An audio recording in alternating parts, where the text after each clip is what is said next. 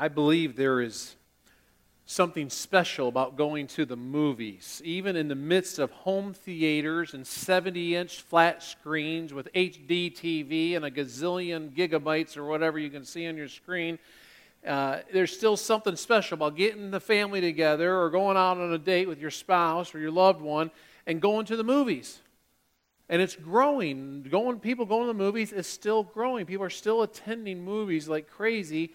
Uh, I think it has a lot to do with several things. I think part of it is just the idea of, the, of going in the smell of the popcorn and, and hearing the arcade off in the corner and, and the anticipation of a great film and getting your big soda and your candy. It's an escape from the world.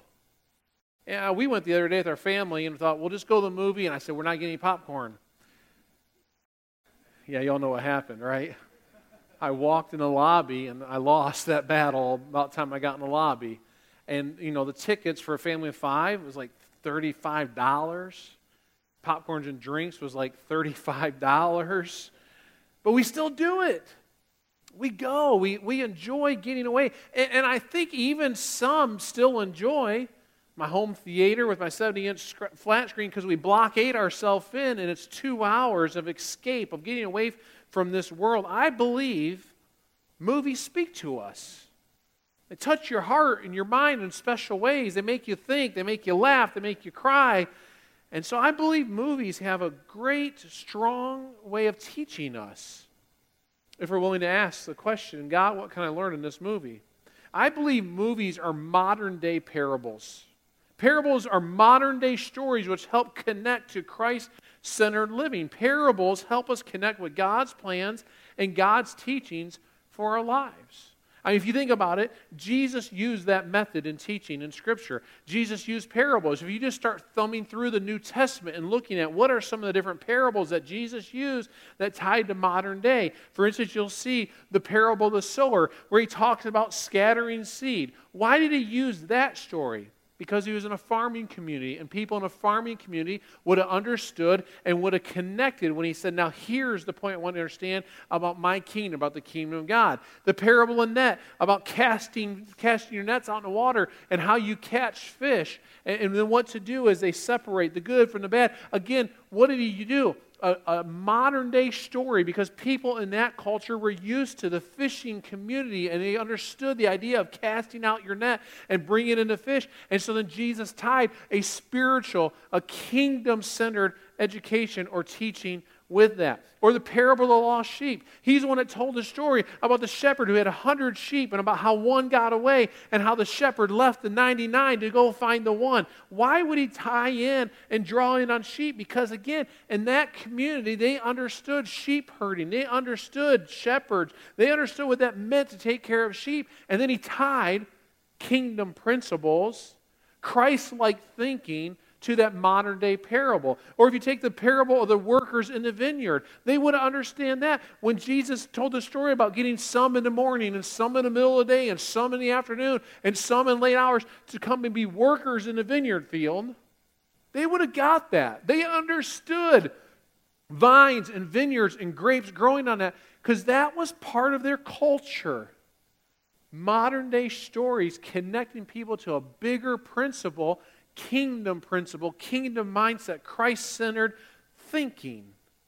So, over the next few weeks, we're going to use movies as our modern day parables.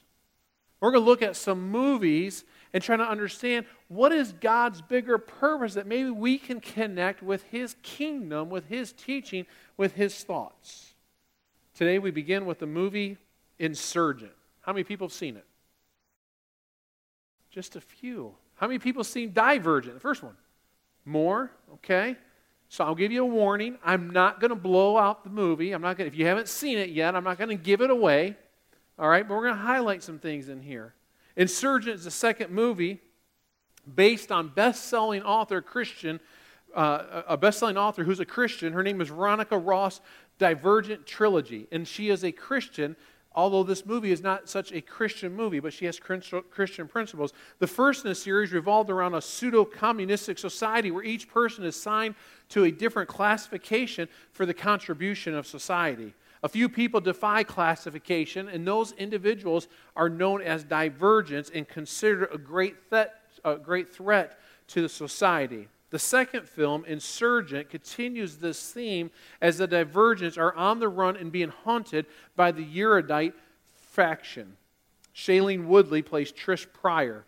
Opposite her love interest, his name is Four, played by Theo James. And the movie takes place in a post apocalyptic Chicago. Get that picture in your mind.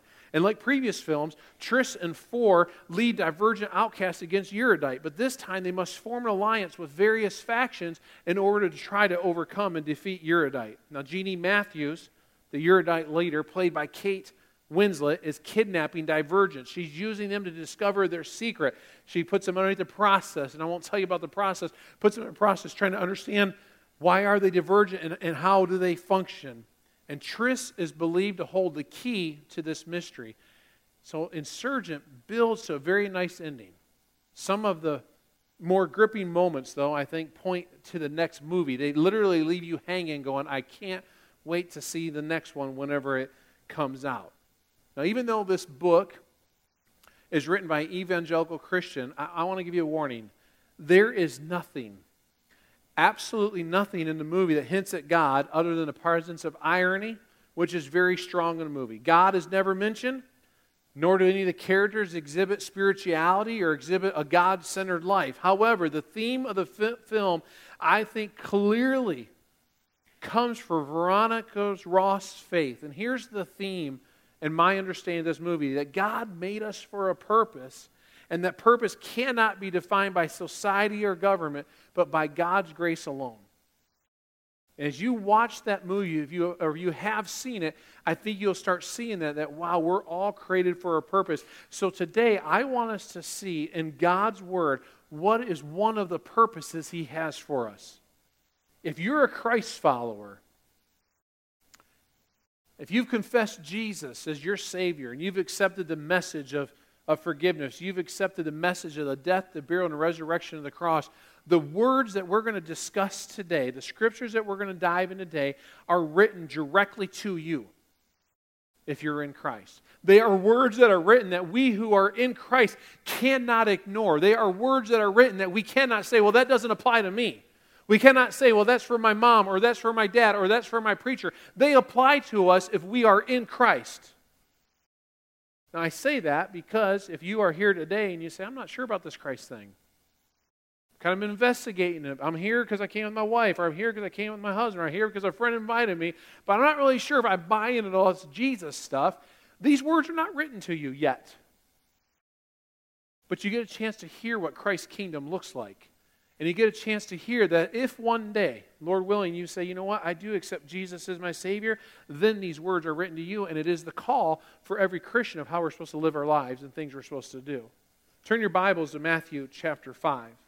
We continue in the Sermon on the Mount. We have been in a sermon series called When. We ended it last week that started with this, with this um, Sermon on the Mount, and it began with the Beatitudes.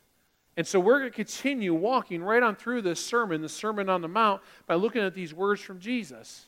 And today, this is what Jesus says to his disciples and those who were gathered around on that mountainside as he was teaching. He says, You are the salt of the earth. But if the salt loses its saltiness, how can it be made salty again? It is no longer good for anything except to be thrown out and trampled by men. You are the light of the world. A city on a hill cannot be hidden. Neither do people light a lamp and put it under a bowl Instead, they put it on its stand and it gives light to everyone in the house. In the same way, let your light shine before men, that they may see your good deeds and praise your Father in heaven. Now, you look at the Sermon on the Mount and you see the Beatitudes, elements of lifestyle that we're to choose meekness, being a peacemaker, being poor in spirit comforting those who mourn. Those are character qualities of a Christian.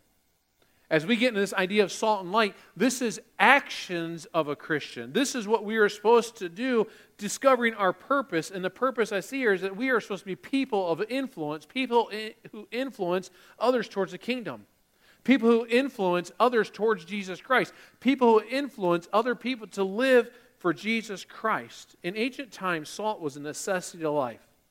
Now, for us, salt, for the most part, we use it just a couple of ways. It's maybe in a little glass bottle or a plastic bottle, and it sits on your counter or on your table, and you put it on your food. You might use salt, especially if you're in a business where you have to clear lots in the wintertime and use salt to clear the snow and the ice. Maybe you throw some on your driveway. But for us, we don't know much about salt. Maybe it's in that little blue bottle. that says Morton's on it. It has a little white lid. It has a little silver top. You peel back and you pour some in. You need a tablespoon or, or a teaspoon. Or for some people, it's, well, I just need some. Put it in the palm of your hand. All that's enough. Throw it in.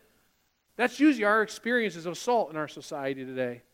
For a few, maybe you've been out to the salt mines in Nebraska and seen something like that. But for most of us, for most of us, it's salt to be used for something simple like cooking or taking care of salt on your roads. So let me give a little bit of lesson about salt. many societies, it was highly valued. They actually used salt for money. The English word salary is derived from the Latin word salarium, which refers to the payments made to a Roman soldier with salt. Sometimes that's how they would receive their payment. Instead of coins or cash, they'd actually pay them with salt. Herod's temple had a chamber of salt for ceremonial use. It was so important that they locked it up in a chamber and kept the salt and said that's only to be used for certain ceremonial or worship activities. Whenever a city was defeated, the custom was to throw salt out in a city, meaning that the city had been separated from its past. It was a form of celebration. Elisha used salt to purify the water of Jericho. And then a normal procedure when a baby was born, according to Ezra, was that they would rub salt on the baby.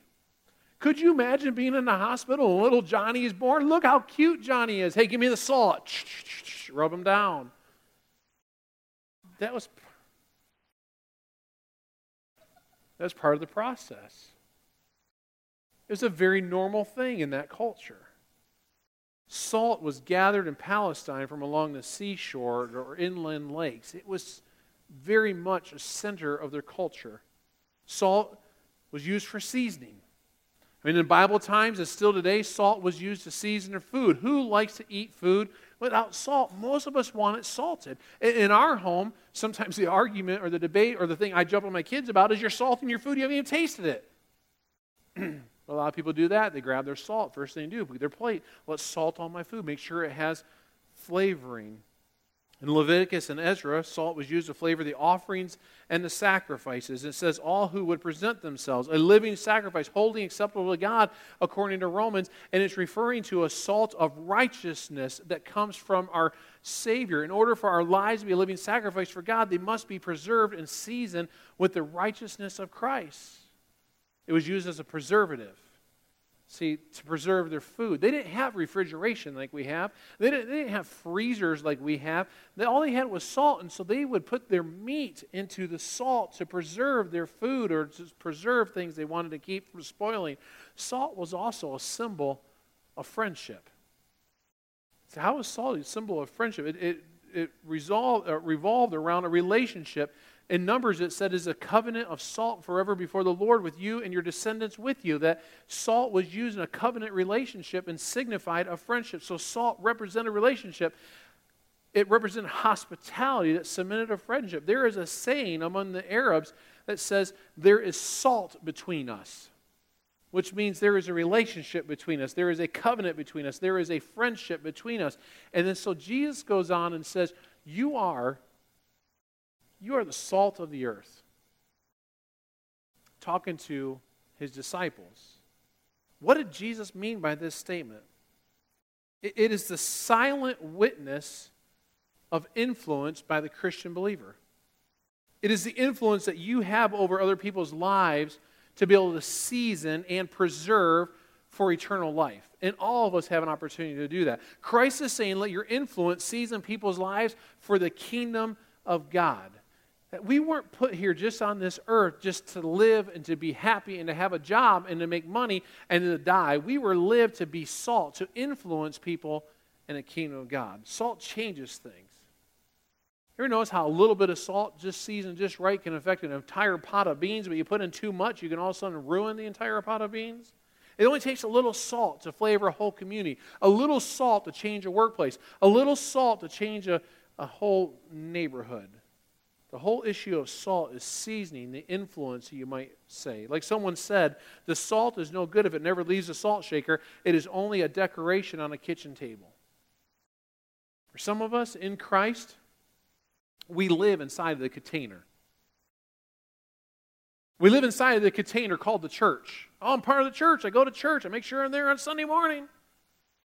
We live inside the container called a small group or a growth group that we called them. Oh, yeah, I was at my growth group. I make it every single week. We sit around, we talk about the Bible, we pray together. That's good stuff. For some of us, we are salt that lives inside the container of doing good works. Oh, yeah, I'm signed up for that kids' camp. I'm one of the 77 who are going to help. I'm doing something. The salt that Jesus is referring to is going out and rubbing shoulders with people. The salt that Jesus is referring to is going out and getting to know people who do not know Jesus. The salt that Jesus is referring to is people who want to get to know non Christians. See, we deny the salt function. We fail to mingle with people who are lost. We deny the function of the salt when we fail to be kind, we fail to be merciful, when we fail to be a peacemaker. We deny the salt function. And what happens is the kingdom and the principles of God don't spread as God desires them to spread. We are, not draw, we are not to draw away from society. We are to be in the world. We are to live in the world, but not be of the world. What happens too much is we as Christians draw in our own community and then we don't interact with those who are not in Christ. And if we as salt don't rub against those who have no flavor, those who are perishing, those who don't have Jesus, then who will? That's the call Jesus is bringing here. Jesus said, You are the salt. He is an emphatic. He didn't say you are the earth. He didn't say you might. He didn't say you ought to be. He said you are the salt. You are the salt. We are either salt or we are of the world. We are either salt or we are earth. And Jesus is making the comparison that we are the salt and the kingdom who does not know God, they're the earth. And we are to enter into that kingdom who does not know God and bring the kingdom of God to them. Jesus said, That's our job. G.C. Campbell Morgan said nicely when he wrote, Jesus looking out over the multitudes of his day saw the corruption, the distraction, the destruction of life at every point, its breakup, its spoliation, and because of his love of the multitudes, he knew the thing that they needed most was the salt in order that the corruption should be arrested.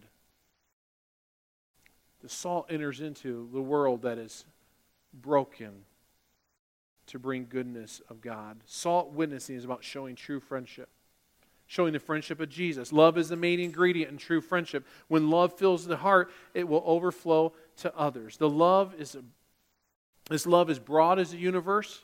Its harmony of that of angel workers, cherished in our heart, it sweetens the entire life and sheds its blessing all around us. It's the only way people come to know Jesus is by the church being the salt and influencing people towards Christ. Salt is all about influence. You're taking notes today, I'd encourage you just write down on your, on your note card there just the word influence. That's what salt does. Influence, it's a silent, silent partner. But let's talk about the other item that Jesus talks about here. He talks about light.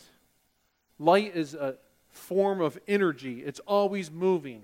When light energy ceases to move, it's because it has been absorbed by matter, by matter and then it's no longer light. Light has been a symbol of divine presence, and Jesus said that he was the light of the world. And now get these scriptures that Jesus lays out to us in several instances throughout Scripture. John 8 12 says, Then Jesus spoke to them again, saying, I am the light of the world. He who follows me shall not walk in darkness, but have the light of life. Where does our source come from? It's from Jesus. Psalm 27 1 says, The Lord is my light and my salvation. Whom shall I fear? The Lord is my strength and my life. Of whom shall I be afraid? Even the psalmist understood that if I'm going to be a light that shines for God, it comes from the Lord. In other words, our power source is us staying connected to the Lord. As we're connected to the Lord, then our light shines. People are living in fear, I think, today in our society because they don't know the light. And it's our job to be the light so that we reflect the light. 1 John 1 7 says, But if we walk in the light as he is in the light, we have fellowship with one another. And the blood of Jesus Christ, his son, cleanses us from all sin. So when we know Jesus, we know of the cleansing, we're to reflect that light to bring that to other people. We know Jesus is the true light, and we are reflectors of that light. The question is, what does it mean to be Jesus' light? Look at what it says in John 1. There was a man sent from God whose name was John. This man came for a witness, to bear witness of the light, that all through him might believe. He was not that light, but he was sent to bear witness of that light. That was the true light, which gives light to every man coming into the world. John knew. John knew, I'm not the light, but I bring the light. I reflect the light. Look at verse 4. It says, In him was life, and life was the light of men. John's life came by knowing Jesus. And John knew I'm a reflector of that light. What does light do? If we're going to be light, it's active. What does it do in our society? Light exposes darkness. Darkness is expelled as soon as you turn the lights on. If I turned all the lights out in this room, we know we're sitting in darkness, but we know that the darkness is gone the minute you turn lights on. People are not aware of darkness they live in until they see the light. Until we bring the light of Christ, we reflect that. The question is Does my life help people see Christ more brightly, more clearly? Light serves as a guide. Been a couple times this year, I've had a chance to be in an airplane, and I'm thankful when I'm landing at nighttime that, that that runway is lit up with light so that the airplane pilot can see where are we going. I'm thankful that when I'm driving my car at nighttime and I turn my headlights on that they work so that I can see the road before me. You ever do that where you're driving down the road and it's like, okay, there's no one here, and you hurriedly turn your lights off real quick to see what it's like? You guys ever do that? Now, come on now. You all have done that. Come on. I know you have it kind of freaks you out. You're like, okay, it's real bright. You turn off, whoa, oh, turn the lights back on because you're like the road's right there, you know. We like light. it guides, it points us in the right direction. That's our job. So Jesus saying our job. Our job is to be light, to guide, to point, to reflect people into the right direction, which is to know the light, which is Jesus Christ. Light's to be seen. There's nothing and there's no such thing as a secret Christian. I, I, it drives me crazy when people say, Yeah, I believe in Jesus, but you know, it's kind of a personal matter. No, it's not. That is a lie from Satan. It's not a personal matter. Yes, it's a personal relationship, but it's a public matter that we are to shine the light of Christ.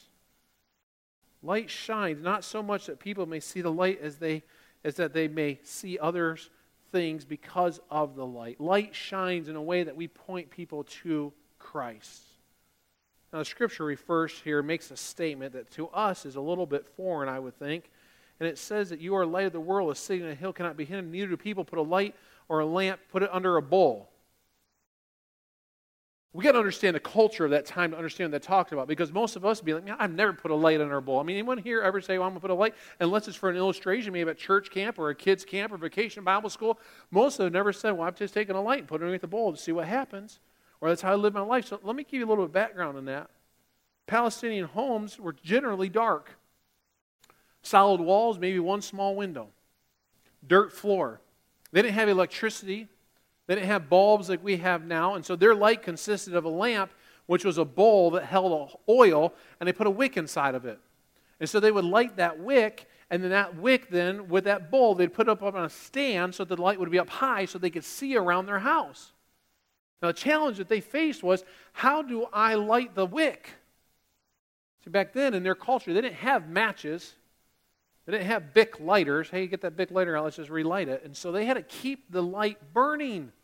But the challenge they would face is okay, it's up on the lamp, and now we have to go out into the market, we have to go out in the town, or we have to go out work in the fields. What are we going to do with the bowl, with the wick in it, as it's burning? Because it's unsafe to leave it there. It could fall over and catch fire.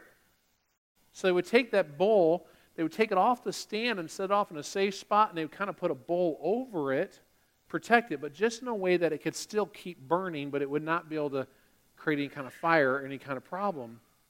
They would leave their home. When they came back, then they would take that cistern or that bowl off of it. They'd put it back up on a lampstand, and it's still burning. That wick is still burning. So then every now and then they just add some oil, so that would be a continuous thing until the wick was all used up. Then they have to find a way to light. And many times, at that time, they would go to a neighbor and say, "Hey, would you help us light? Can I light off of your wick?" One neighbor helping another. Well, that thought, now Think about the movie for a second. In a movie at the age of 16, Insurgent, one must figure out which faction they're part of. There's a process for this.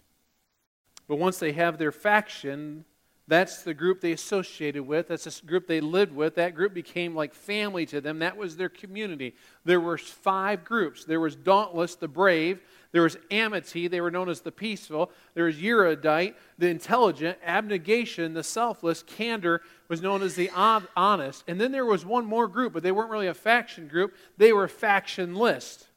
They didn't fit into any of them, and so they belonged to no faction. And then you have some a few who could fit into or have a bit of all the factions, and they were known as divergents. Trish Prior and her love interest, four, were divergents. They discovered their purpose in the movie. Now, I won't ruin it for you. They discovered their purpose. We, as divergents, how do we interact with these five other factions and also the factionless? I want to tell you, we live in a society that we would not so clearly say, well, there's factions, but we can see factions. We can see division in our culture. We can see brokenness. We can see that we live in a very fractured society. We see it every day in things like race wars, economic challenges, government battles, divorce, greed, same sex marriage, murder, abortion, lying, cheating, stealing, selfishness. The list goes on. We see it in our society every single day. What are we supposed to do? We don't take our light of Christ and put it under a bowl. We go and shine it in the culture that we live in. We go and shine it in the culture that we live in. We go and be salt in this broken society. And let me just tell you, because it's the hot topic of the week same sex marriage. And you can get in on debates all you want, write it on social media all you want. I'm just going to tell you, it's not going to change our society until people know the saving grace of Jesus Christ. It won't change and it'll continue to go down that road and there'll be continue to be division until we're unified in jesus christ. Jesus says you are salt. Jesus says you are light. We are to dispel darkness. The issue with the light is to be able to bring light into the darkness and that's our job we don't hide our lives in a house. We don't hide our lives underneath a bowl. We don't hide our lives by saying, well, it's just a personal matter. No, we go out and live out our faith so that we are salt, that we influence people by our kindness and by our words and by our deeds and by our actions. But then we also influence by our light, that we influence by our testimony. Our light is that we speak up and we share. Here's who Jesus is. Here's why I believe in Jesus. Here's how Jesus has changed my life. Here's how I make it in this world by walking with Jesus. There's some differences to be aware of. Salt is a silent witness. Salt you put on a food, it's very small. We have a silent witness. People watch what we do. People watch how we behave. People watch how does the church interact? How do you, who claim to be Christ, who claim to follow Christ, how do you live your life? It's a silent witness, but we can influence. And then light is a public thing. Light is a thing where you have to open your mouth. Light is a thing where you do let people know who Christ is. Now, you don't have to give a Bible study to be salt. Your influence, your peace, your meekness comes through in the way you live your life. On the other hand, light has a different type of effect. Light is very visible, it's very active, it's very moving. You share your faith with others. People need to see salt or see light and experience salt. They need to see how your acquaintances is seasoning in your life. They, they begin to ask questions, maybe, hey, tell me about your life. Tell me how you do parenting. Tell me why you do things different. And there's opportunities then to reflect Christ. We're mirrors. That's what we are. We're mirrors. We're mirrors that we look at Christ. And as we look at Christ, as we follow Christ, then we should reflect out to our society. And as we look at our society, we should be a mirror that then reflects them to Christ. Not to look at me, not to look at who I am, but to say to your society, I am who I am because I keep my eyes on Him. And be able to say to Him, say to the Lord, Lord, I want to influence this society. And so, Lord, I look to you. And as I look to you, then, Lord, I want you to reflect so that the society will see who I am. You do that by three simple things being in God's Word, You want to reflect Christ, you've got to be in God's Word. I say this over and over and over and over again in our church. If you're not in God's Word, you're going to starve to death. And if you're not in God's Word, you're not going to be a light reflector of Christ to the society that needs us to be salt and to be light. It's got to be daily, daily being in God's Word. Prayer prayer to be actively involved in your life, to be praying, to be a people of prayer. And then Christian community, we need what we do together on a Sunday and what we do in groups. We need that. But that's not to be our salt shaker that we go and we hide in. That's where we go and we get energized, we get refilled, and we go out in this world to be salt and to be light. The time has come, church. The time has come for us to be salt of the earth. The, the time has come for us to be light of the world. There is no time like today for us to live out these call, these words of Jesus Christ, to be salt and to be light. Now, there's one warning in Scripture, and I hate to close with this thought, but there's a warning that we've got to be aware of. Jesus said, When you're the salt of the earth, but salt loses its saltiness, how can we make salty again? It is no longer good for anything except to be thrown out and trampled by men. Don't lose your saltiness. Don't let your light go dim. Stay walking with Christ. Walk close with Christ so that you will remain salty and that your light will shine brightly. You are the salt and the light of this world.